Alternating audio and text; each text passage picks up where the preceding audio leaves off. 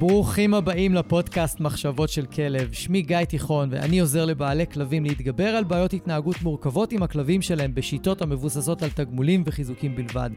אני מאמין שחשוב לגדל ולאלף כלבים כיום בראייה הוליסטית, ולא מספיק לגדל אותם בראייה התנהגותית בלבד.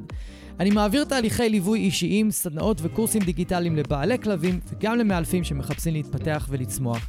בכל יום שישי יעלה פרק חדש בנושא מרתק, דרכו אלמד אתכם להבין כלבים ברמה עמוקה יותר, מה שיסייע לכם לשפר את הקשר איתם ולחיות בצורה הכי טובה ביחד. אם אתם נהנים מהתוכן, אשמח שתשתפו אנשים אחרים שמגדלים כלבים וגם הם יוכלו ליהנות מהפודקאסט. תודה שאתם מקדישים לי מזמנכם, המשך פתיח קצר ומתחילים.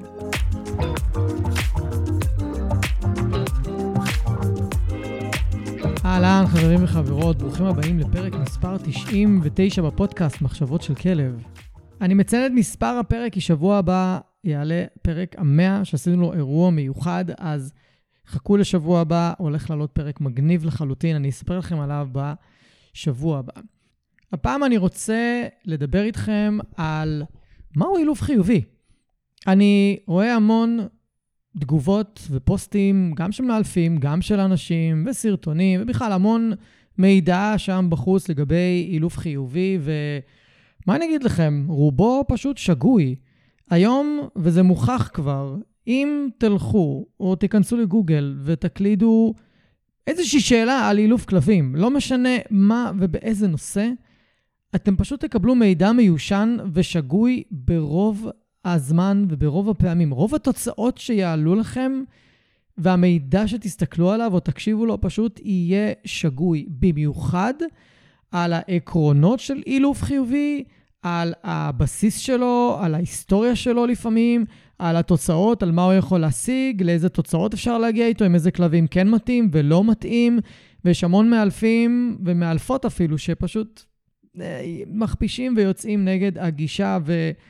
אני חושב שלכל מי שמאזין לפודקאסט הזה, מגיע לשמוע מהו בעצם אילוף חיובי, או אילוף שהוא פורס פרי, או אילוף שהוא מבוסס תגמולים וחיזוקים, או כמו שאני אוהב לקרוא לעצמי, אני מאלף שמבסס את העבודה שלו על חיזוקים ותגמולים, ואני לא אשתמש בחנק, חשמל, דוקרנים, להרביץ לכלב, לזרוק עליו חפצים, לאיים עליו, להפחיד אותו, רק כדי שהוא יהיה ממושמע. יש לי טכניקות אחרות, שיטות אחרות, ואם להיות כנה, ככל שעוברות השנים, הטכניקות האלה רק משתכללות, רק נהיות יותר טובות, ואני מוצא את עצמי מסוגל לעזור להרבה יותר כלבים, ויותר נכון מזה להגיד, אני מוצא את הדרכים לחבר או לעזור לאנשים, לעזור לכלבים שלהם ולאמן אותם באמצעות שיטות שמבוססות על חיזוקים ותגמולים, ולהשאיר את הענישה בצד. ובפרק הזה אני רוצה שנצלול לעומק בנושא הזה. אבל לפני שניכנס אליו, אני רוצה רגע לתת איזושהי תזכורת לגבי הרקע שלי. אני רוצה קצת לספר שוב על עצמי, על ההכשרות שעברתי, מאיפה אני מגיע, על ההיסטוריה שלי. אני רוצה רגע לחבר אתכם ללמה בכלל אני מאלף פורס פרי, או למה אני מאלף שמשתמש בשיטות מבוססות חיזוקים ותגמולים. אז בואו ניתן ככה רקע קצר. קודם כל, ההכשרה הראשונית שלי הייתה אילוף מסורתי. אני לפני 15 שנה הלכתי ללמוד אילוף שמבוסס על ענישה ותיקונים, לימדו אותי להשתמש בחשמל ובדוקרנים ובחנק וב... ואיך להשתמש בהם בצורות של ענישה וחיזוק שלילי, שבפועל זה איך אנחנו אה, מכאיבים לכלב כדי שהוא יהיה יותר צייתן. עכשיו, אי אפשר להתחמק מזה. כדי, האביזרים האלה לא היו עובדים אם הם לא היו מכאיבים לכלב. וכל המכבסות מילים האלה של ככה האמא צובטת את הגורים בצוואר כמו הדוקרנים אה, בטבע. חרטא. ויש כל מיני הסברים כאלה שהם מכבסות מילים רק כדי לתת איזושהי לגיטימציה לאביזרים, שבפועל הם נועדו להכאיב. עכשיו, אין לי בעיה עם זה. אם בסופו של דבר בן אדם מאמין בתוך תוכו שככה נכון לעבוד עם כלבים ולגדל אותם ולחנך אותם באמצעות אביזרים שמכאיבים להם כדי לקבל ציות ומשמעת והקשבה, סבבה. לכו על זה, אם זה האני מאמין שלכם. אני לא אגיד לכם על זה שום דבר, אבל כן מפריע לי שמתחבאים מאחורי המכבסות מילים האלה, ומתארים את האביזרים ואת השיטות ואת הטכניקות כלא מכאיבות, או שזה לא מזיז לכלב, או שיש לכלב צוואר מספיק רחב ופרווה, אז זה חוסם את האביזר מלהכאיב לכלב. זה חרטא. האביזרים האלה לא היו עובדים אם הם לא היו מכאיבים. ואני בתור מאלף מסורתי לשעבר, ולא רק אני, אלי צ'רנובילסקי, שהיה מאלף מסורתי בעבר והתארח פה, אמר את אותם דברים. הגר רובין, שהייתה מאלפת מסורתית בעבר והתארחה פה בפרק 10, אמרה את אותו הדבר. ויש לי עוד כמה קולגות שלא התארחו פה בפודקאסט, אבל אני מכין לכם פרק ממש מיוחד עם אספה של מאלפים מסורתיים, כדי לשמוע את זה גם מהם, ושהיום הם מאלפי פוספרי. יש ארבעה מאלפים כאלה שאני אביא אותם לפודקאסט ואנחנו נדבר על כל זה, אבל בכל מקרה, אתם יכולים לשמוע את זה כרגע ממני. כל מכבסת המילים הזאת, בסופו של דבר, היא נועדה כדי שלכם יהיה הרבה יותר קל לקבל את העובדה שמישהו בא ומציע לכם להכאיב לכלב בשביל שהוא יהיה יותר צייתן ויותר קשוב, יותר ממושמע, ושיהיו לכם תוצאות יותר טובות. אין לי בעיה עם זה, עם זה האני מאמין שלכם, באמת. אם אתם חושבים שככה, ומאמינים שככה צריך לאלף כלב ולחנך אותו ולגדל אותו, אני בסדר איתכם, אין לי שום בעיה איתכם. יש לי בעיה עם התיאור, או עם, ה... עם להתחבא מאחורי הדברים האלה ולא להגיד את האמת. ואני בתור מאלף מסורתי בעבר, זה בדיוק מה שהייתי עושה. לא היה לי נעים להגיד לאנשים שהחנק מכאיב, שהדוקרנים מכאיב, שהחשמל מכאיב, והייתי אומר את כל הדברים שאמרו לי להגיד, בבית ספר למאלפים, רק כדי שלאנשים יהיה הרבה יותר קל לקבל את זה. ממש לימדו אותנו באיזה מילים להשתמש ובאיזה צורה לבטא את הדברים שאנחנו רוצים להגיד לאנשים כדי שהם לא יקבלו את זה בצורה רעה. אפילו לימדו אותנו איך לעשות הרגלה לחנק, ואיך לעשות הרגלה לדוקרנים, ואיך לעשות הרגלה לחשמל, רק כדי שהכלב לא ייבהל מזה. כי יש כלבים שפשוט היו נבהלים מאוד מהתיקון הראשון, מה, אם זה חנק, דוקרנים או חשמל, זה לא משנה, היו ממש נבהלים מזה והיו מסתגרים בתוך עצמם ולא היו מוכנים לשתף פעולה והיינו צריכים להיזהר מזה ולהימנע מזה. אז, אז בשורה התחתונה, הבעיה היחידה שלי עם כל זה, זה איך מתארים לאנשים מה הכלב שלהם עובר, ומה הוא חווה ואיך הוא מרגיש, ומה האביזר באמת גורם לו. שמה הבעיה שלי. אז אני התחלתי שמה, בדיוק במקום הזה, כמאלף מסורתי, במשך חמש שנים, עבדתי עם כלבים, עם דוקרנים, עם חנק, עם חשמל, עם אה, כל מיני ספריים של אוויר, ולפעמים גם אמרו לי לזרוק עליהם דברים, אבל זה אני לא עשיתי. וגם אמרו לי להפוך אותם על הגב, וגם אמרו לי להכניע אותם עם הברך, ואמרו לי לעשות הרבה מאוד דברים שלשמחתי הרבה די מהר לא הסכמתי לעשות אותם, אבל נשארתי רק עם האביזרים. וככה אילפתי כלבים במשך חמש שנים הייתה לי הצלחה מאוד גדולה עם, עם הכלבים האלה, לא הייתה חסרה לי עבודה. יותר מזה, העברתי עבודה לקולגות ולחברים שלי, כי פשוט פנו אליי יותר אנשים ממה שיכולתי להכיל. כעבור שלוש שנים, ארבע שנים בערך, הלכתי ועשיתי קורס לכלבי עבודה. ממש למדתי איך מאמנים כלב לתקוף אנשים, ואיך מאמנים כלב אה, למשמעת בסיסית ברמה מאוד גבוהה לתחרויות וכאלה.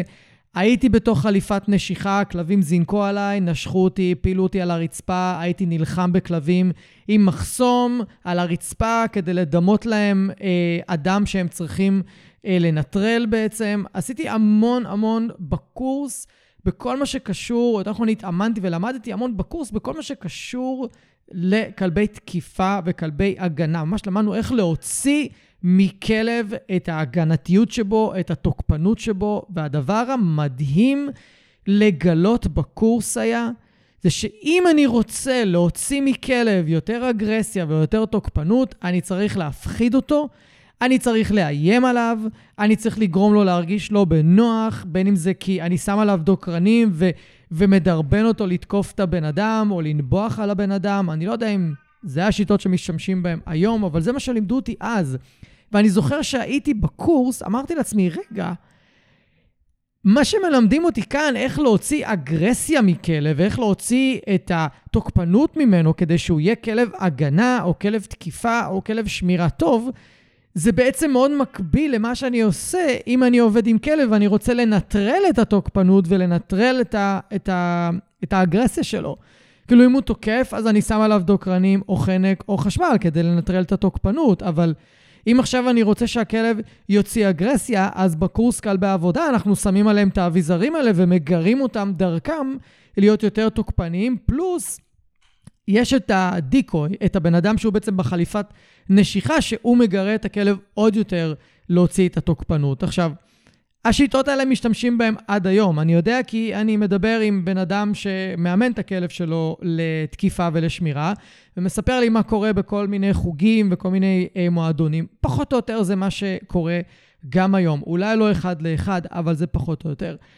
ואני זוכר ששם נפל לי אסימון מאוד מאוד גדול, בזמן הקורס של כלבי אה, עבודה, שרגע, לא משהו פה לא יכול להיות, משהו פה לא בסדר. לא יכול להיות שאנחנו גם מנסים לטפל בכלבים תוקפניים, באותה צורה שאנחנו מוציאים מהם אגרסיה בקורס כלבי עבודה, זה פשוט לא הסתדר לי. עכשיו, באותה תקופה, ככל שנכנסתי יותר חזק ויותר עמוק לתוך הקורס, דווקא אה, התחלתי יותר לנטות לכיוון האילוף הפורס-פרי. התחלתי לזנוח יותר ויותר את האילוף המסורתי, והתחלתי לעבור יותר לאילוף הפורס-פרי. מי שרוצה להקשיב אה, ולהבין יותר, מוזמן להקשיב לפרק מספר 1. אני ממש מספר שם את כל הסיפור שלי עם הכלבה האישית שלי, וזה פשוט היה הכל פחות או יותר ב, באותה תקופה. ובתוך הקורס עצמו, ראיתי כלבים שחווים ענישה מאוד מאוד מאוד חריפה, כי הביאו אותם לרמות עוררות ואגרסיביות כל כך גדולות, שהיה קשה לנטרל אותם. כדי להוריד אותם מהחליפת נשיכה, אז היו צריכים לחנוק אותם. סליחה על התיאורים הגרפיים, אני באמת מתנצל, אבל זה מה שהיה שם. ו... אה, והיו הרבה פעמים שהיו תוקפים אותנו, הנוהגים, כי הם היו כל כך מתוסכלים או כל כך עצבניים. שזה גם מה שהיה אה, קורה. ושוב, אני לא אומר שזה מה שקורה היום בכל מועדון שתלכו אליו כדי לאמן את הכלב שלכם להיות כלב שוטסונד, או IPO, או כלב תקיפה, או כלב שמירה. אני יודע שיש פה אנשים בארץ שעובדים אחרת, ואולי יכולים להגיע לתוצאות אחרות, ולאמן אחרת, ולא להגיע לכל מיני בעיית, אה, מצבים בעייתיים כאלה. אני מספר פשוט על החוויה שלי. ו... תוך כדי הקורס, בגלל שראיתי את כמות הענישה שצריך בשביל להשתלט על כלבים כאלה, זה פשוט גרם לי להתרחק עוד יותר מהאילוף המסורתי. זו הייתה החוויה שלי. אני זוכר שחצי מהקורס אני ביליתי על הספסל במגרש אימונים, כי פשוט לא הייתי מסוגל לעשות את הדברים שאמרו לעשות עם הכלבים. פשוט לא הייתי מסוגל. אז הייתי המון בתוך חליפת נשיכה, נשכו אותי המון, תקפו אותי המון. אני מוכרח להגיד שדי נהניתי מזה, זה היה... סך הכל די כיף, זה ממש להרגיש את, ה, את הכלב ב, במובן שאף פעם אין לי אפשרות להרגיש, וזה תמיד היו כלבים כמו מלינואות, רואים גרמנים, דוברמנים, כלבים שהם יותר בנויים לזה. אה, ו... ושוב, כמו שאמרתי, דווקא בתוך הקורס שבו השתמשתי הרבה, או ראיתי הרבה ענישה, דווקא עשיתי את הכיוון ההפוך ברמה האישית, והלכתי יותר לכיוון האילוף החיובי, האילוף של הפורסרי. ומשם בעצם, אחרי הקורס כבר לא ממש חזרתי לעבוד אה, בצורה מסורתית עם האביזרים שציינתי מקודם. התחלתי ללמוד באופן עצמאי מה זה אילוף force-free, מה זה אילוף מבוסס חיזוקים ותגמולים, עד שלבסוף עשיתי קורס התמחות ב marker training כדי לבסס את הידע שלי, ו... ואני זוכר שככל שנכנסתי יותר לעולם של ה force free, מה שהתחבר לי בצורה מאוד מאוד מאוד חזקה, ממש היכה בי באיזשהו שלב, שהסתכלתי על כלבים בצורה מאוד לא נכונה כל התקופה שהייתי עם א' מסורתי. כל התקופה שהייתי עם א' מסורתי, מה שהיה לי בראש זה שכלבים הם דומיננטיים ושהם מחפשים לשלוט ומחפשים לטפס בהיררכיה, ולא קראתי שפת גוף אה, כלבית בצורה נכונה, ו... הייתי מאוד שבלוני באיך שאני עובד עם כלבים, היה צריך לעשות להם משמעת בסיסית, היה צריך לשים להם הלטי, לשים אותם בכלוב טיסה, חלק לעשות להם אילוף בבית, חלק לעשות להם אילוף פנסיון, ללמד את האנשים שמאלפי, ש, של הכלבים, ללמד את הלקוחות איך ל- לאמן את הכלבים שלהם, או יותר נכון לשמר את האילוף באמצעות משמעת בסיסית עם הלטי ותיקונים, ו...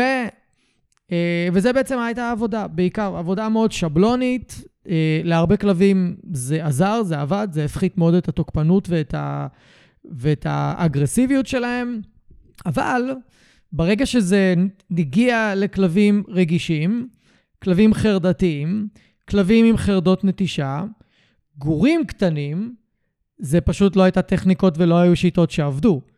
על החרדתיים זה סגר אותם עוד יותר.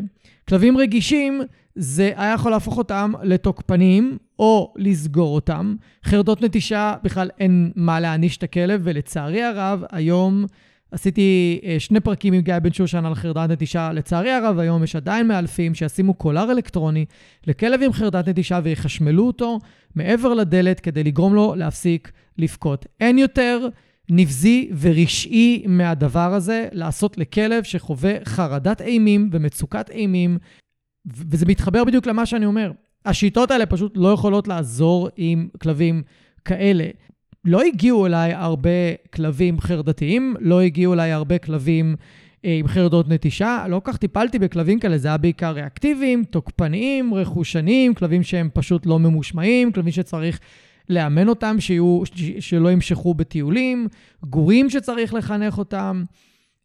אני ממש מודה לעצמי שעם גורים, אני לא הסכמתי להשתמש בשיטות האלה יותר מדי, ממש במתינות, כי פחדתי שזה יעשה להם נזק. הייתה לי הרגשה שזה יכול לעשות להם נזק. וגם עם כלבים שהם היו חרדתיים, מאוד מאוד מיתנתי את צורת העבודה שלי, כדי, כי, כי פשוט חששתי שזה יפגע בהם. וכשעברתי להיות מעלה פורס פרי, והסתכלתי אחורה, אחורה הרבה על, על הכלבים האלה שעבדתי איתם, קודם כל, זיהיתי מלא כלבים תוקפנים, הכל בדיעבד, תוקפנים, ריאקטיביים, שפשוט היו חרדתיים. אבל זה בא לידי ביטוי בתוקפנות ו- וריאקטיביות ותגובתיות יתר. זה לא בא לידי ביטוי בכלבים שלא מוכנים לצאת לטייל, מפחדים לטייל ברחוב, קבועים מאוד. לא משתפים פעולה, שמתקשים לתפקד ביום-יום, שנבהלים וחרדים מכל דבר. זה, זה פחות בא לידי ביטוי בצורה הזאת, כמו שזה בא לידי ביטוי היום, עם כל הכלבים המשוטטים, כלבי הבר, כנעני העמותות, איך שתקראו להם, כשהם מגיעים לעמותות ונכנסים אלינו לבית, אם, במיוחד אם אנחנו חיים באזור מרכזי, בסביבה מאוד מאוד עירונית. שם אנחנו רואים את הכלבים האלה חווים חרדות, לא כולם, חלקם חווים חרדות מאוד מאוד קשות. בגלל חוסר התאמה לסביבת המחיה שלהם. בראייה אחורה, אני ממש יכול לראות כמה כלבים שעבדתי איתם, הם בשורה התחתונה היו כלבים שהם רגישים, חרדתיים, חששנים, שהייתי עובד איתם אחרת לגמרי אה, בדיעבד. עוד דבר שאני יכול לראות בדיעבד מהרגע שעברתי להיות מאלף אה, פורסרי, הוא שבגישה המסורתית, אלא אם כן מאלף עושה איזשהו סוויץ' בעצמו, אבל אם הוא ייקח את מה שלמדו אותו, או מאלפת ייקח את מה שלימדו אותה בבתי ספר למאלפי כלבים, הם יראו שהם לא מקבלים מענה מקיף לכל צורכי הכלב, ובמיוחד אם הכלב רגיש וחרדתי. אין. פשוט לא תמצאו. כי הגישה היא מלכתחילה סביב היררכיה, סביב דומיננטיות, סביב שליטה, סביב אנחנו הבוס, אנחנו מחליטים, וכל דבר שהכלב עושה זה כי הוא רוצה לעלות בסולם ההיררכיה, הוא רוצה לשלוט, הוא רוצה להיות הבוס שלנו. וברגע שאנחנו יוצאים מהנקודת ההנחה הזאת, אנחנו בכלל לא רואים את צורכי הכלב, אנחנו כל הזמן במקום של אני, אני, אני, אני, וכל הזמן במקום של איך אני מוריד את הכלב שלא ישתלט עליי, במקום להיות בצורת הסתכלות של, רגע, אני והכלב חיים ביחד. לכלב יש את הצרכים שלו, לי יש את הצרכים שלי. לכלב יש את הפחדים שלו, לי יש את הפחדים שלי. הכלב יש לו את ההיסטוריה שלו, ולי יש את ההיסטוריה שלי. אנחנו שני יצורים נפרדים, שאני הכרחתי את הכלב לבוא לחיות בסביבה שלי, הכלב לא בחר את זה, אני הכרחתי את הכלב, ואם הכלב לא מתאים, והוא פשוט מביע את זה בכל מיני דרכים והתנהגויות, אני מפרש את זה כהתגרות בי, במקום שפשוט אני אעצור ואני אסתכל על הכלב כישות בפני עצמה, ואני אגיד, אוקיי, לכלב שלי יש מצוקות ויש לו קשיים, וזה בא לידי ביטוי בהתנהגות. אם אנחנו נסתכל על מדעי ההתנהגות של בני אדם, שאגב, אנחנו יודעים המון על מדעי ההתנהגות בבני אדם מיונקים אחרים שחקרנו אותם, אנחנו יכולים לראות דברים מאוד מקבילים. המון התנהגויות מאוד מקבילות. בן אדם שלא טוב לו בעבודה יכול להיות עצבני בבית. אז כלב שלא טוב לו בטיולים, והוא מפחד בטיולים, יכול להיות לו לא טוב בבית. למשל, יהיה לו קושי להישאר לבד, הוא יהיה עצבני בבית, הוא יהיה חסר שקט וחסר מנוחה בבית. כלב שמתעצבן הרבה בטיולים ונובח הרבה על הכלבים ואנשים בטיולים יכול לנבוח הרבה מתוך הבית. אה, וכאילו להראות שהוא שומר ומנסה להשליט סדר אה, בתוך הבית. אלו כל מיני הסברים שאם אנחנו רגע נצא מתוך הנקודת הנחה הישנה והמיושנת, שהכלב רוצה לשלוט, אני בעצם מבין איך אני יכול לעזור לכלב במקום אחד בחיים שלו, אם אני מטפל במשהו במקום אחר. סתם עכשיו, ממקרה שיעל, אחת המאלפות בצוות שלי, מטפלת בו, עם כלב ששיעור ראשון מתפרץ על כל דבר שזז בטיול, נובח מתוך הבית ויש לו קושי ומצוקה להישאר לבד, כשהקושי הכי גדול של הכלב היא בטיולים. הוא מפחד, הוא חרד, ובגלל זה הוא מתפרץ על המון המון המון טריגרים. כלבים, אנשים, דו-גלגלים, מה שאתם רוצים. בשיעור אחד הם קיבלו הנחיות, כלים ותרגילים כדי להפחית משמעותית את ההתפרצויות בחוץ, וכעבור שבוע אנחנו מקבלים עדכונים שהכלב יותר קל לו להישאר לבד בבית והוא בקושי נובח מתוך הבית החוצה. שלכשעצמו זה מדהים, כי טיפלנו בעיקר במקום אחד בחיים של הכלב שהיה, שגרם לו בעצם לסטרס ולמצוקה הרגשית הכי גדולה, וזה מיד השליך על אספקטים אחרים בחיים שלו. תחשבו על זה, זה פשוט מדהים כשאנחנו מסתכלים על הכלב כעל ישות של, רגע, יש לך פה קושי, יש לך פה קושי ויש לך פה קושי. אוקיי, איפה הקושי הכי גדול שלך? בוא ננסה לטפל בקושי הכי גדול שלך כרגע, במצוקה הרגשית הכי גדולה שלך, ואני בטוח שזה ישפיע וישליך על עוד אספקטים בחיים שלך ויפחית את המצוקה שלך גם שמה. כי שוב, אם אני בן אדם ויש לי מצוקה רגשית בנסיעה לעבודה, כי זו נסיעה ארוכה, רצופת פקקים ועצבים. ואז אני מגיע לעבודה וגם שם הבוס שלי הוא חרא של בן אדם, או סתם פשוט לא כיף לי בעבודה שלי, אולי התחום שלא מעניין אותי, whatever. אני לא יכול לצפות מעצמי להגיע הביתה, בין אם אני חי לבד או עם בת זוג או עם משפחה, ולהיות אדם נעים, אדם סבלני ואדם שכיף לו. אני לא יכול להיות. זה פשוט לא עובד ביחד.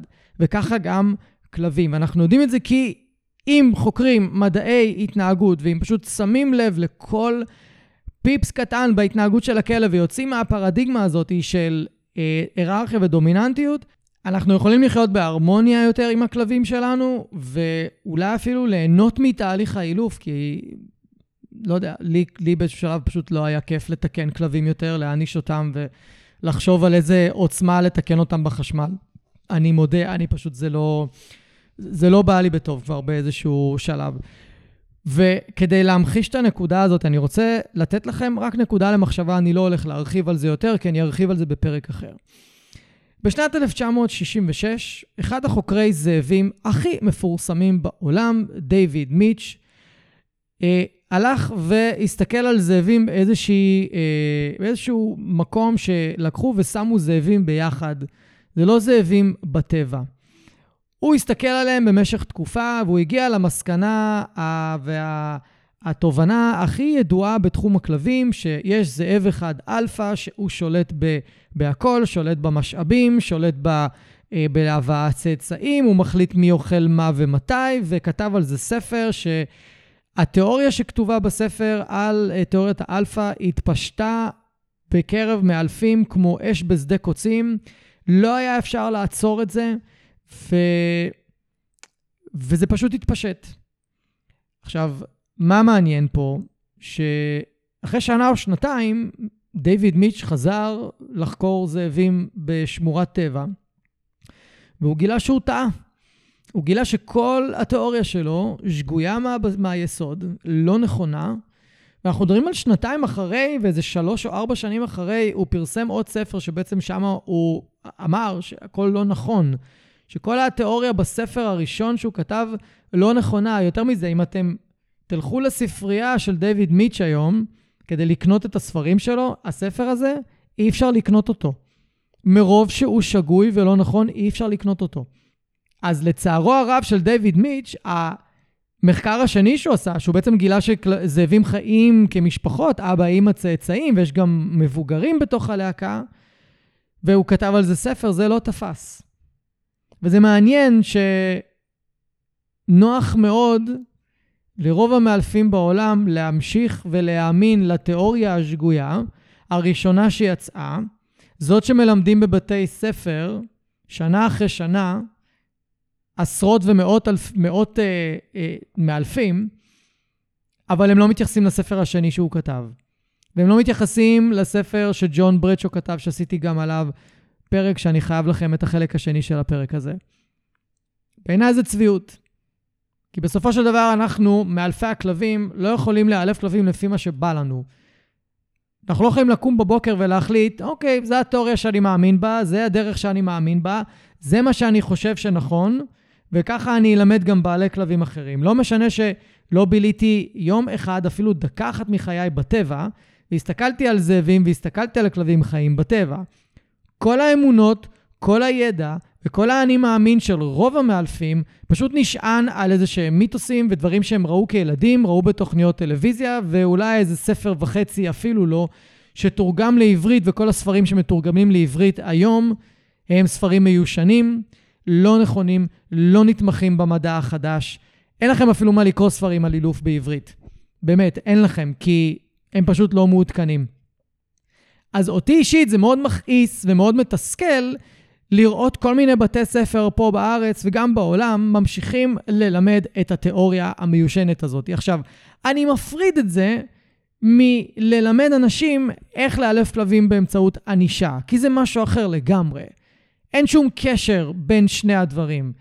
אני יכול להיות מאלף מודרני שמאמין במדע החדש, אבל בוחר להשתמש בענישה כחלק משיטות האימון שלי, זה לגיטימי לגמרי, אבל אני לא יכול להיות מאלף שמשתמש בתיאוריות מיושנות ולא מעודכנות משנות ה-60, ואני מצדיק את השימוש שלי בענישה בזכות התיאוריות האלה. זה לא בסדר. זה לא הוגן כלפי כלבים, ויודעים מה? בתי ספר שעושים את זה, זה לא הוגן כלפי התלמידים שהולכים ללמוד שם. כי זה פשוט לא נכון, זה שגוי מהיסוד. רוצים להשתמש בענישה?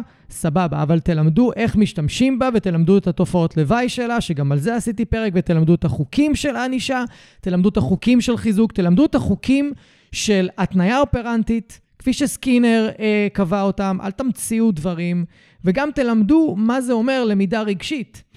כי למידה רגשית, שזה פבלוב לימד אותנו, זה שלא משנה מה אנחנו עושים עם הכלב שלנו, תמיד יהיה משוייך איזשהו רגש לתהליך הלמידה, או לכל מה שאנחנו עושים עם הכלב. תמיד יהיה משוייך רגש. להכל.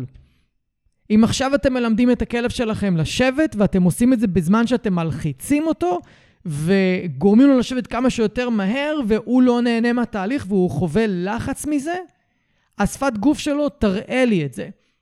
אני אוכל לבוא להסתכל על הכלב שלכם, לראות את השפת גוף שלו בזמן שאתם אומרים לו שב, ואני יכול להגיד לכם האם הוא חווה לחץ או פחד או אימה אפילו בזמן תהליך הלמידה.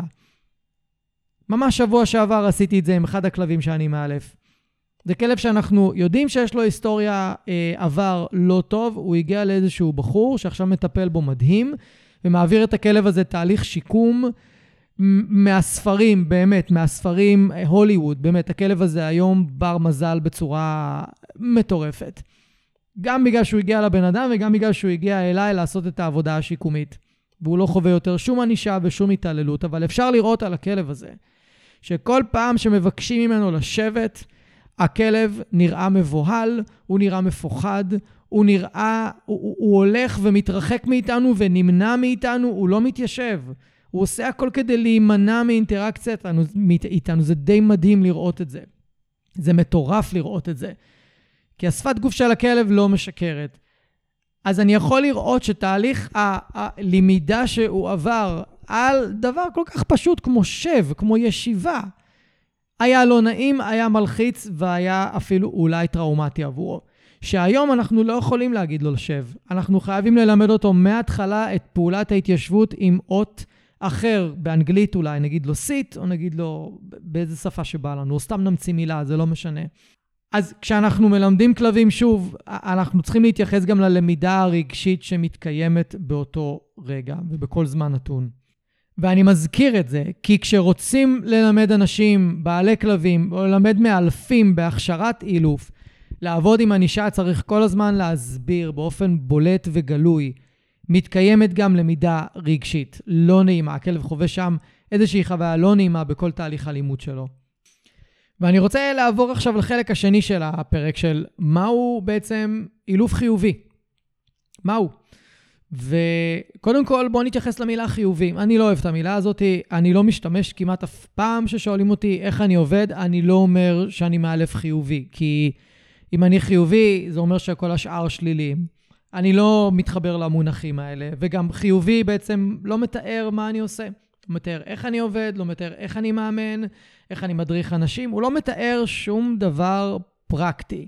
לכן, התיאור הנכון עבורי כרגע, כיום, הוא אילוף מבוסס תגמולים וחיזוקים ללא שימוש בחנק, חשמל, דוקרנים וכל דרך אחרת שנועדה להפחיד ולאיים על הכלב. עכשיו, התיאור הזה הוא נורא מסורבל כי לא הצלחנו למצוא איזושהי מילה או איזשהו תיאור קצר שמסביר מספיק טוב מה זה הגישה הזאת, כי גם אילוף ללא כפייה או פורס פרי לא מתאר נכון את הגישה הזאת, כי בואו, יש הרבה דברים שאין לנו ברירה, אנחנו חייבים להכריח את הכלב לעשות, כמו לצאת לטיול לפעמים, כמו לשים איזשהו אביזר שהוא לא נוח לו, שהכי נפוץ זה מחסום.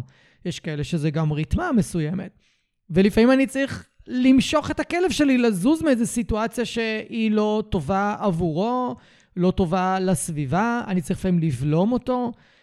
יש פעולות שאני חייב לעשות בניגוד לרצונו של הכלב שלי, ואין לי ברירה אם אני רוצה לשמור על אנשים בסביבה, או אני רוצה לשמור על הכלב, או לשמור על עצמי.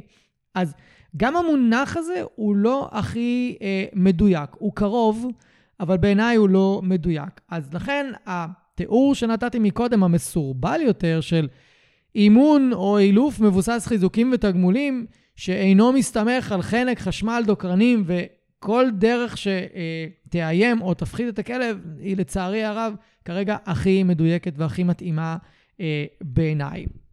וההנחת יסוד של כל הגישה הזאת היא קודם כל ולפני הכל, אל תעשה נזק.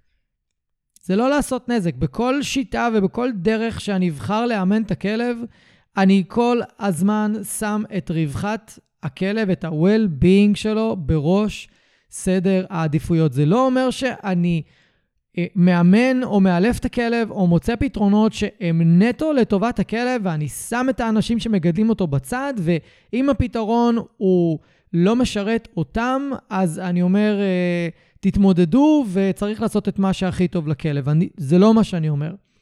אני אומר שאני שם את רווחת הכלב בראש סדר העדיפויות, ואז אני בודק תמיד עם האנשים האם זה בסדר מבחינתם, האם הם מסוגלים ויכולים לעמוד ב, ב, בבקשות או בהנחיות או בהצעות שלנו. זה תמיד מה שאנחנו מבקשים. ולפעמים כן, לפעמים אנחנו צריכים לעשות פשרות, ויהיו דברים שיהיו לנו לא נוחים. אבל אנחנו נצטרך לעשות אותם בדיוק כמו בגידול ילדים, ובדיוק כמו בזוגיות, ובדיוק כמו עם חברים. לפעמים נעשה דברים שהם לא הכי נוחים לנו, אבל אם אנחנו רוצים לשמור על קשר עם הבן אדם הספציפי הזה, אז עד גבול מסוים, כמובן, עד גבול מסוים, לא אומר לכם לשבור את העקרונות ואת הערכים שלכם, אבל כל עוד זה לא עובר אותם ולא חורג מהם, אז כן, אנחנו נעשה דברים לפעמים שלא בא לנו לעשות. אז עם כלבים, קודם כל, אל תעשה נזק. הוא מאוד מאוד חשוב, כי אנחנו בתור מאלפים, או יותר נכון, אני בתור מאלף, אחד הדברים שאני הכי הכי הכי מוטרד מהם בכל תהליך שאני מעביר, זה, זה, זה בעצם שני דברים שאני הכי מוטרד מהם. אחד, זה שאני אעשה משהו שבטווח הארוך יזיק לכלב, יפגע בתהליך ובעצם לא יביא את התוצאות, או אפילו יביא לאיזושהי רגרסיה בהתנהגות של הכלב. זה אולי הדבר שהכי מטריד אותי תמיד בכל אה, אילוף שאני מעביר. או כשאני מדריך את הצוות שלי, או כשאני מדריך אה, מאלפים אחרים. והדבר השני זה שאני אעשה משהו שיפגע יותר מדי באיכות חיים וב-well-being של הבן אדם שמטפל בכלב, עד שהוא בסופו של דבר לא ירצה אולי לגדל את הכלב, או לא ירצה לעשות את הדברים, או יישבר, או ייכנע, או פשוט ירים ידיים. יש פה איזשהו קו, איזשהו גבול, איזשהו טווח, מרווח, שצריך כל הזמן להיות בתוכו. ואנחנו לא יכולים לעשות דברים שהם מצד אחד יותר מדי אה, לטובת האנשים ושפוג... וההנחיות פוגעות בכלב, או שההנחיות יותר מדי לטובת הכלב ופוגעות באנשים. כל הזמן חייב להיות כאן איזשהו בלנס כזה, ואני חושב שבאילוף שהוא מבוסס תגמולים וחיזוקים, הבלנס הזה נשמר הרבה יותר טוב מאשר באילוף מסורתי. זו דעתי האישית. שוב, הייתי מאלף מסורתי, אני זוכר מה זה, כי אחד הדברים שעצרתי באילוף המסורתי שלי אה, כשהתחלתי להיות מאלף פורס פרי, זה לסגור כלבים בכלובים למשך 6, 7 ו-8 שעות כשהבעלים לא נמצאים בבית. זה אחד הדברים שהעפתי מהאילוף שלי כמה שיותר מהר. כי זה פשוט לא לטובת הכלב בשום צורה שלי, זה נטו לטובת האנשים. והיום אני פוגש את האנשים שממשיכים לקבל הנחיות מכל מיני מאלפים שממליצים לסגור את, הכלב, את הכלבים, במיוחד גורים, לשעות ארוכות בבית. כשהם לא נמצאים, וגם כשהם נמצאים, אגב, ויוצא שהכלב נמצא איזה 10, 12, 14 שעות מהיום שלו סגור בכלוב. וזה לא לטובת הכלב, זה נטו לטובת האנשים כדי שיהיה להם נוח.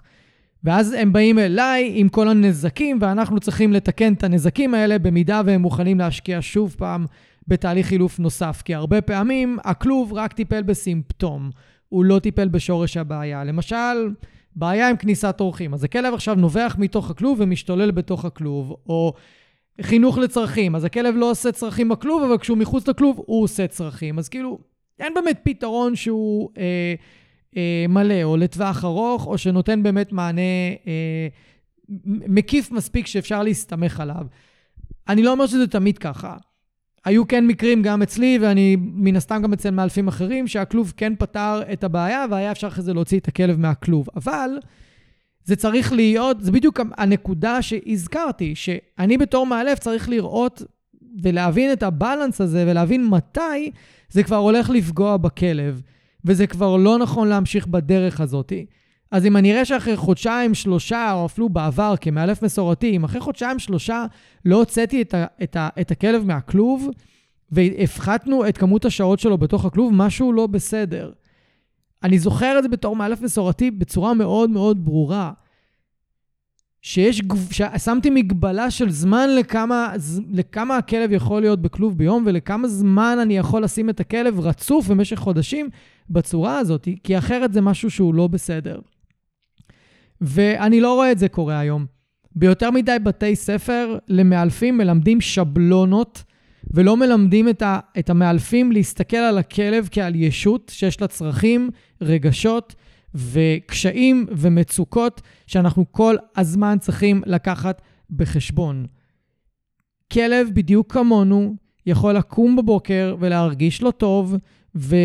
לחוות מצב רוח לא טוב ולחוות איזושהי טראומה שאפילו לא היינו מודעים אליה, שתשנה את ההתנהגות שלו, תשנה את התגובות שלו, ופתאום הוא לא רוצה להיכנס לכלוב, ופתאום הוא לא רוצה לשים את הרתמה, לא רוצה לשים את המחסום, לא רוצה לשים את ההלטי, לא רוצה לצאת לטייל, פתאום עצבני יותר אה, כלפינו. ואנחנו חייבים בכל נקודת זמן כזאת לעצור ולהסתכל על הכלב ולשאול את עצמנו, אוקיי, למה הוא מתנהג ככה עכשיו? למה זה מפריע לו? וזה הבלנס הזה שאני מאוד אוהב בגישה של הפורס פרי, כי אנחנו כל הזמן שואלים את עצמנו מה עובר על הכלב עכשיו, מה קורה איתו עכשיו, למה הוא זקוק כרגע, ואנחנו גם כן יודעים יותר טוב עם הזמן. אני מודה שלא היינו מספיק טובים בזה אולי כמאלפי פורס, אני חושב שהיום אנחנו הרבה יותר טובים בזה, ש... מתי להסתכל ולהבין, אוקיי, יש לכלב שלי איזה שהן מצוקות, ואוקיי, מתי אני מאפשר לכלב שלי להתמודד עם עצמו ולא לפתור לו כל בעיה שיש לו.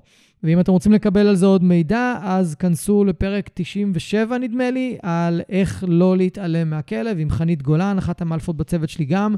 פרק שאתם מאוד מאוד אהבתם, הורדתם אותו בהיסטריה ממש. אז, אה, ואני מודה על כך. אני חושב שיש שם חומר ותוכן סופר חשוב, שאני בספק גדול אם מדברים עליו ברוב בתי הספר בארץ להכשרת מאלפים. אז אה, אם אתם מאלפים, מאוד ממליץ להקשיב לתוכן הזה. זה תוכן שנלמד בהרבה מאוד זמן באופן עצמאי. אז אם התחלתי רגע את כל העניין הזה ממהו אילוף חיובי, אז אמרתי, המילה חיובי היא לא מילה רלוונטית בכלל כדי לתאר מה אנחנו עושים. וקודם כל אמרנו, אל ת, לא לעשות נזק. דבר ראשון, אני לא רוצה לעשות נזק. לא לאנשים שמגדלים את הכלב ולא לכלב, אז יש כאן איזושהי התפקיד שלי הוא לשמור על איזשהו בלנס כזה ועדיין להגיע לאיזה שהן תוצאות. ואני כל הזמן שואל את עצמי, האם מה שאני מלמד כרגע את הכלב ואת האנשים שמגדלים אותו, משהו, האם זה עדיין טוב ותקף לעוד חמש שנים מהיום? וכששאלתי את עצמי את השאלה הזו בתור מאלף מסורתי, לגבי כלים של ענישה, כמו חנק חשמל דוקרנים, וטכניקות ענישה למיניהן, או טכניקות שנועדו להרחיב לכלב כדי לקבל ציות, אז התשובה הייתה לא. זה לא כלי טוב לטווח הארוך. המדע גם יודע להגיד לנו את זה היום, שענישה מוסיפה סטרס לחיים שלנו ושל הילדים שלנו ושל כלבים. היא אה, יכולה לגרום, במיוחד אם זו ענישה פיזית, יכולה לגרום לפציעות ולנזקים פיזיים. יותר ויותר וטרינרים יוצאים עם פוסטים ומידע שמזהיר מפני תיקונים באזור הצוואר עם חנק ודוקרנים, כי זה גורם לפריצות דיסק וזה גורם לפגיעות אה, אה, מיקרוסקופיות בעמוד השדרה. יש יותר ויותר וטרינרים שיוצאים ומדברים על זה, אני לא ממציא, אתם יכולים לחפש אותם. יש כבר חומר ב...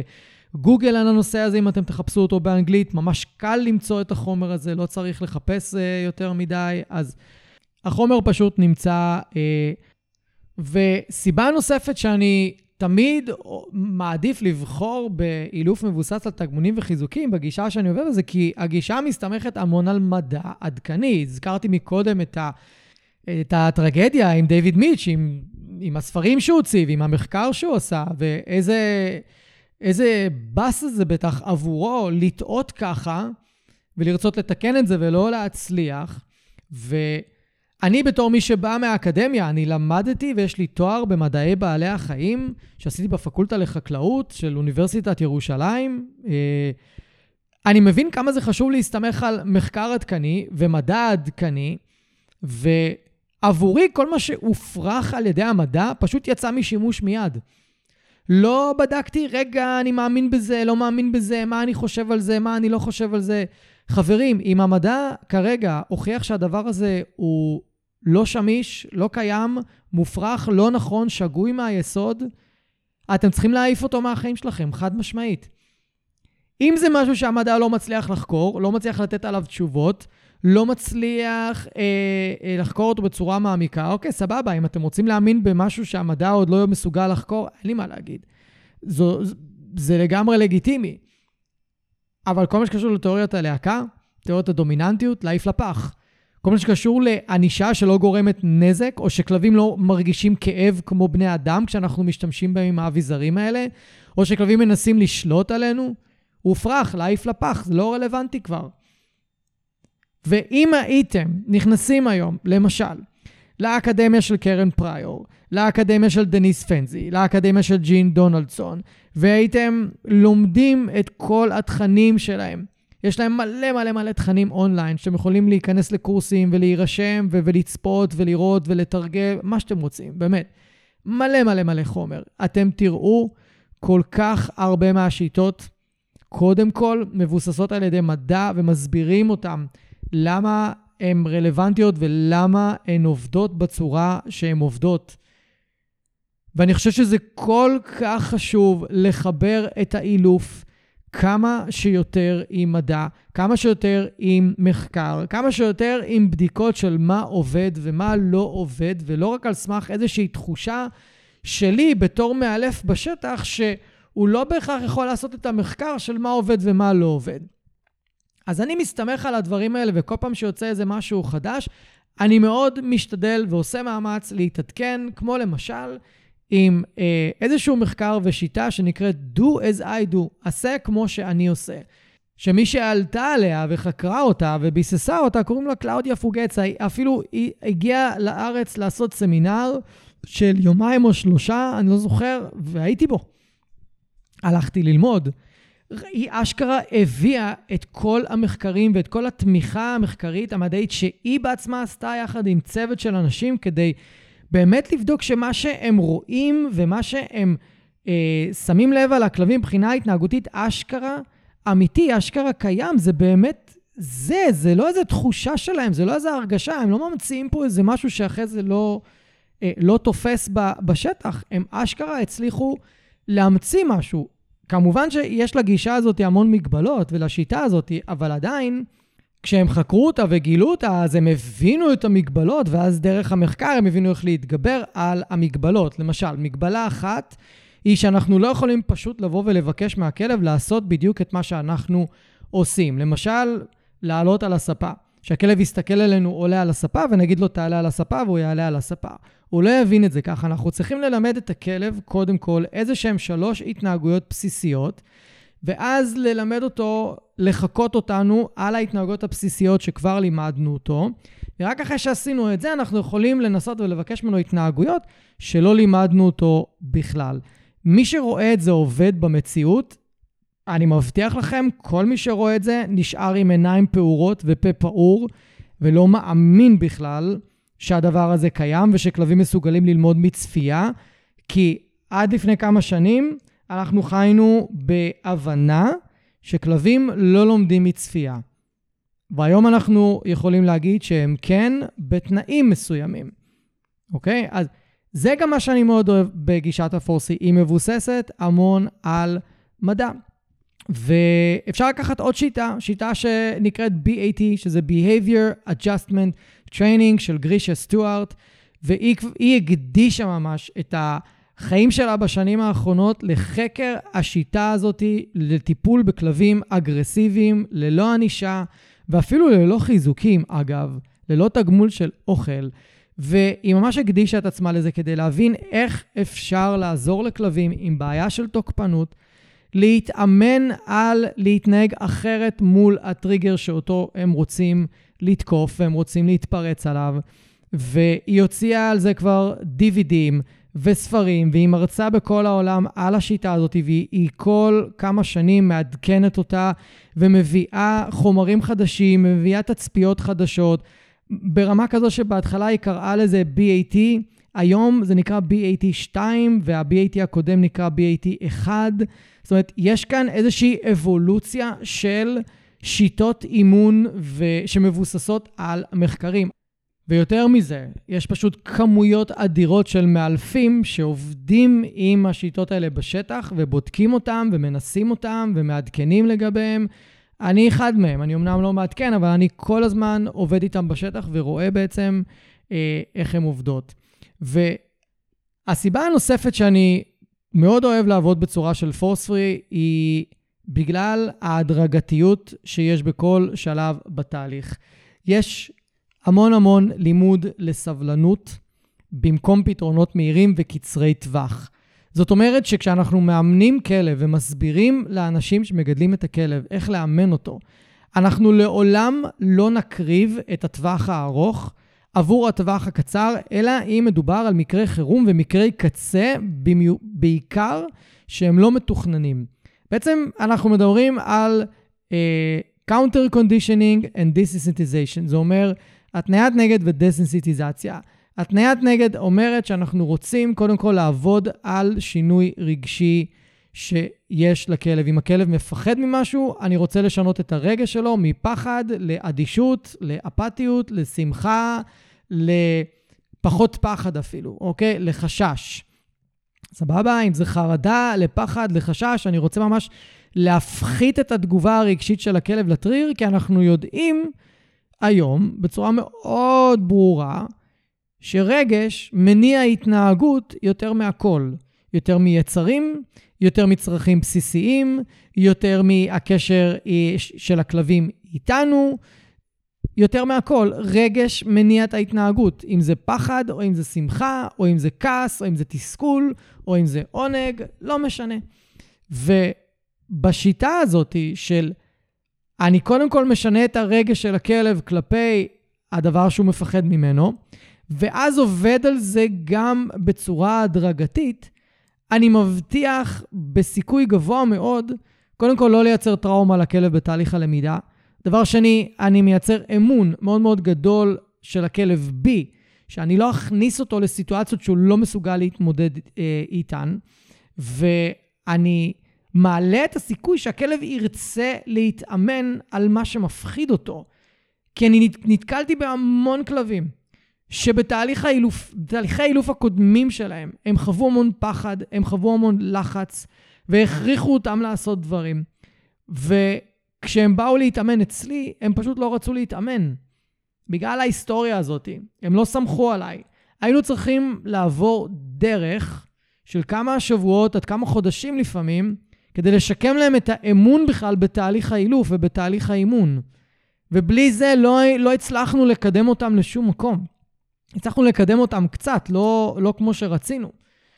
לכן, מבחינתי, כלב כזה, הטווח הקצר של לייצר תוצאות פה ועכשיו, בא על חשבון הטווח הארוך, שבטווח הארוך כלב כזה, אם, הטווח, אם הפתרונות טווח קצר לא עבדו, אז הפתרונות לטווח הארוך יהיה מאוד קשה ליישם אותם, כי הכלב מאבד אמון, הוא מאבד ביטחון במי שמאמן אותו, הוא מאבד ביטחון בתהליכי אימון באופן כללי. אז עבורי, אני מאוד אוהב את זה שאני לא מקריב את הטווח הקצר, ואני בסדר עם להיות סבלני, ואני בסדר עם לקחת את הזמן, ואני בסדר שהכלב ילמד לסמוך עליי בקצב שלו. עכשיו, זה לא מתאים לכל בן אדם, וזה בסדר. מי שזה לא מתאים לו, אני לא המאלף הנכון עבורו. וזה גם לא מתאים להרבה מאלפים. יש הרבה מאלפים שאין להם את הסבלנות הזאת. הם רוצים תוצאות פה ועכשיו, מכל מיני סיבות שלא ניכנס אליהם עכשיו. וחלק מהסיבות האלה, הם, אם הייתי אומר לכם אותם, אתם הייתם אפילו מתעצבנים. עכשיו, הנושא הזה של סבלנות הוא אפילו עוד יותר משמעותי, כי כשאנחנו שמים את הענישה בצד, ואנחנו אומרים שאנחנו לא נשתמש בכוח בכלב, לא משנה מה, זה מכריח אותנו להיות יצירתיים, זה מכריח אותנו להסתכל על כל הסיטואציה מלמעלה ולנסות למצוא פתרונות אחרים, לנסות למצוא דרכים אחרות. ואני חושב שככל שזנחנו ענישה, יש יותר מאלפים שממציאים שיטות חדשות, ועוד מעט תיכנס טכנולוגיה שתאפשר לנו להמציא עוד שיטות נוספות. אין לי ספק בזה בכלל. שככל שיעבור הזמן והטכנולוגיה תהיה יותר מתוחכמת ואנחנו נוכל לרתום אותה כדי לאלף כלבים וכדי לשנות את ההתנהגות שלהם, אז ענישה ושימוש בכוח ואיומים על כלבים עוד יותר תהיה לא רלוונטית ועוד יותר תהיה לא נחוצה. אז אני חושב שהנקודה הזאת היא מאוד מאוד חשובה, כי מה שקרה בעצם שרפנו את הספינות. ממש ככה. כל מאלף פורס פרי ששרף את הספינות ולא מוכן להשתמש בענישה יותר, בעצם שם את עצמו בפוזיציה מאוד מאוד מאוד טובה להמציא משהו חדש. כי ענישה זה של העולם הישן. ככה אילפו כלבים מאות שנים, אם לא אלפי שנים. ואנחנו עושים משהו חדש. בסופו של דבר, אנחנו אלה שנמציא את השיטות החדשות, כי אין לנו את האפשרות פשוט להשתיק את הכלב, להשבית אותו, לכבות אותו, להכאיב לו, רק בשביל שהוא לא יעשה את הדבר שאנחנו לא אוהבים. אין לנו את האפשרות הזאת. לכן אני ממש אופטימי, כי עוד מעט מציאות מדומה תהיה אה, טכנולוגיה שנמצאת בכל בית. אה, אינטליגנציה מלאכותית תהיה טכנולוגיה שנמצאת בכל בית. מה הבעיה להמציא כל מיני אביזרים וכל מיני אמצעים שיעזרו לנו לאלף את הכלב שלנו דרך, ה, דרך האמצעים האלה ולהוריד מאיתנו עומס, מי יודע לאן נוכל להגיע. לי יש בראש כל מיני רעיונות, אין לי ספק שזה הולך להיכנס. אז כשאני חושב כל כך הרבה קדימה על הטווח הארוך, עבורי זה שאני לא משתמש בענישה בעצם שם אותי על המסלול היותר מהיר למציאת פתרונות אחרים שהם הרבה יותר לטובת הכלבים. ואנחנו מגיעים לסיבה האחרונה, למה אני תמיד אעדיף פורס פרי על פני שימוש בענישה או אילוף מסורתי. זה כי לאורך כל הדרך של גידול הכלב, החיים איתו, האילוף שלו, האימון שלו, זה לא משנה, כל, אינטר, כל האינטראקציה איתו, כל השותפות עם הכלב, היא באה יותר ממקום של סבלנות והכלה, ולראות את הכלב כישות בפני עצמו. לראות שיש לכלב איזה שהן זכויות משלו. אנחנו הכנסנו אותו לחיות אצלנו, אנחנו בחרנו אותו, הוא לא בחר בנו. אנחנו הבאנו אותו לחיות בדירה מסוימת, בבית מסוים, באזור מסוים, במדינה מסוימת, בעיר מסוימת, וזה לאו דווקא בהתאם למה שהוא מסוגל להכיל ובהתאם למה שנכון לו. אז אין לי שום זכות לעשות דברים שיפגעו בכלב שלי, ויכאיבו לו ויאיימו עליו ויגרמו לו להרגיש במצוקה כלשהי, רק בגלל שהוא לא מתאים לסביבה מסוימת ולתנאים מסוימים. וכן, הרבה אנשים יגידו פה, מה אתה מעדיף, שהכלב יהיה בעמותה? אולי. אני מעדיף שעמותות ואנשים יעשו עבודת הכנה הרבה יותר טובה לפני וימסרו את הכלבים וימצאו להם בתים שהם הרבה יותר מתאימים. ואני יודע שיש מקרי קצה שמאוד קשה למצוא לכלבים מסוימים בית, ואז שמים אותם בבתים שאוקיי, הם הכי קרובים למה שאולי יתאים להם. שאני מקבל את זה, זה בסדר. זה עדיין לא נותן לנו לגיטימציה לעשות הרבה מהדברים שאנחנו עושים לכלבים רק בשביל שהם יתאימו לאורח החיים שלנו. ואני חושב שבמקום הזה, ומהניסיון שלי, כשבאים ומסבירים ואומרים לבעלי כלבים מה הכלב שלהם צריך, ממה הוא מפחד, מה מציק לו, איזה מצוקות רגשיות יש לו, ממה הוא חרד, הרבה מהם עושים שינויים, תקראו להם מרחיקי לכת, אני לא. שינויים שהם לגיטימיים לגמרי, כמו לעבור סביבת מגורים, להפסיק להשתמש באביזרים מסוימים, להפסיק לדבר לכלב בטון מסוים ובצורה מסוימת, או לאיים עליו בשפת גוף. הם מפסיקים להשתמש בדברים שלא נעימים לכלב שלהם. אני לא אומר שהם 100% מהזמן לא עושים את זה, אבל גם אם רוב הזמן זה כבר טוב. וזה מבטא בעיניי התקדמות, זה מבטא בעיניי אהבה. אלה פעולות של אהבה. אלה פעולות של חמלה, של סבלנות, שזה מה שאני רוצה לעודד בעולם הזה, זה מה שאני רוצה לראות יותר ביחס כלפי כלבים. קשה לי מאוד לראות כלב הולך ברחוב, על חנק, חייב להיות ברגלי, מתקנים אותו כל שנייה כי הוא מנסה להריח איזה שיח פה, איזה עץ שם, או מנסה להשתין חלילה על איזה קיר. קשה לי לראות כלבים שרק בגלל שהם לא מתיישבים בשנייה שאמרו להם, מושכים אותם בעוצמה למעלה ומתקנים אותם ומכאיבים להם. וקשה לי לראות כלבים שרק בגלל שהם לא מתאימים בכלל לסביבת מחיה שלהם ובגלל זה הם מתנהגים בצורה מאוד תוקפנית ואגרסיבית, מחשמלים אותם בצורה כזו שמכאיבה להם מאוד. לי זה קשה. ואני חושב שאנחנו יכולים לעשות את הדברים בצורה הרבה יותר טובה. אני חושב שאנחנו יכולים להתנהל בצורה הרבה יותר טובה, גם במקרי קיצון, גם במקרי קצה. ולפעמים יש מצבים מאוד עצובים שאנחנו מגלים שהכלב לא מתאים לבית שלנו, לא מתאים לאורח חיים שלנו או לסביבה שאנחנו חיים בה, ואנחנו צריכים או לעשות שינוי או למצוא לכלב הזה בית אחר. עבורי למצוא לכלב כזה בית אחר וסביבה אחרת שהוא הרבה יותר מתאים לחיות בה, אם זה אפשרי. אני חושב שזה עדיף על פני שנים על גבי שנים של פתרונות של ענישה, דוקרנים, חנק, חשמל וכאלה, רק כדי להתאים את הכלב למקום שהוא לא מתאים לו. ואני חושב שלכולנו יש מה להשתפר במקום הזה, כולל עמותות שמוסרות כלבים, כולל אנחנו שהולכים לאמץ את הכלבים, לעשות עבודת הכנה הרבה יותר טובה. אגב, יש לי קורס על זה שנקרא פשוט לאמץ. ושמלמד איך לאמץ כלב מהעמותה ואיך למצוא כלב מתאים, שיתאים לאורח החיים שלכם ולסביבת מחיה שלכם. לא תורה מסיני, אפשר ללמוד את זה מאוד בקלות. וכולל אנחנו, המאלפים, שצריכים וחשוב שנמצא עוד דרכים ועוד שיטות, כמו שאמרתי, כדי לאמן כלבים ולאלף אותם ולייצר תוצאות ולייצר אה, שינויים התנהגותיים מבלי שנצטרך להכאיב להם. ו... לפגוע בהם. אני רוצה לסיים במשהו שאמרתי לאורך הפרק. אני מאוד מודה ומוקיר תודה על זה ששרפתי את הספינות. שיום אחד אמרתי לעצמי, אין יותר שימוש בענישה, תמצא דרכים אחרות, תמצא פתרונות אחרים, אתה לא משתמש יותר בענישה עם כלבים. ומאז שעשיתי את זה, רמת היצירתיות שלי בעבודה עם כלבים עלתה פלאים. הפתרונות שאני מוצא הם הרבה יותר רחבים ומותאמים גם לכלב וגם לאנשים בצורה הרבה יותר רחבה. ואני כן יכול לראות איך אני רותם טכנולוגיה חדשה שתתק... שתהיה בקרוב בכל בית, כדי לעזור לנו לעבוד עם כלבים, לאמן אותם ולגדל אותם בצורה יותר טובה. מבלי להשתמש בכל האביזרים שאני אישית היום מתנגד אליהם. ואם לא הייתי שורף את הספינות, לא הייתי יכול להגיע למסקנה הזאת.